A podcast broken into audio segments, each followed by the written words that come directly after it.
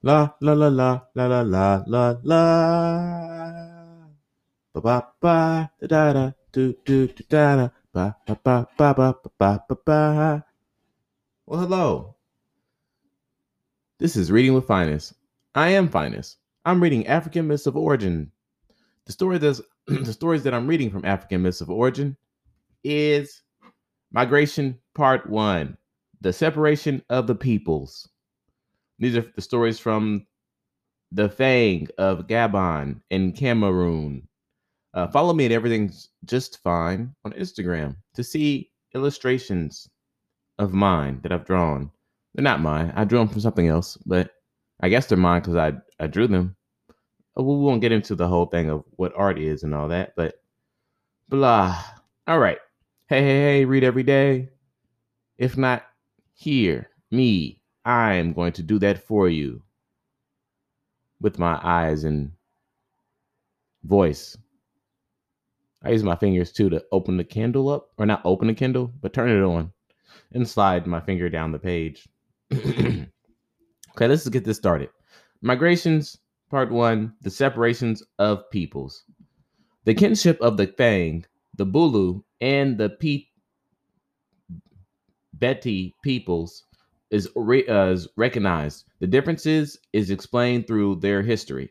At one time, they all lived together, far to the north of their present territory, but they were prosecuted there, attacked by red giants, and so eventually they fled south. The giants pursued them. The people came to the river to a river, and there were blocked.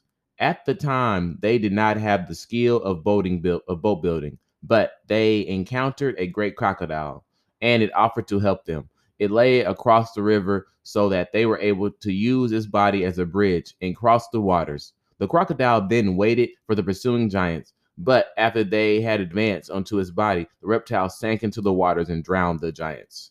Having crossed the river, the people that then encountered a forest and their path was blocked by an enormous tree.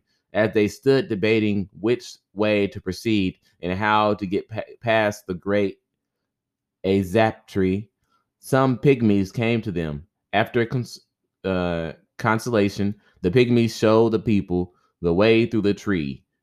There was a narrow passage through which they could go. At the time, however, they quarreled over the order in which they were to proceed.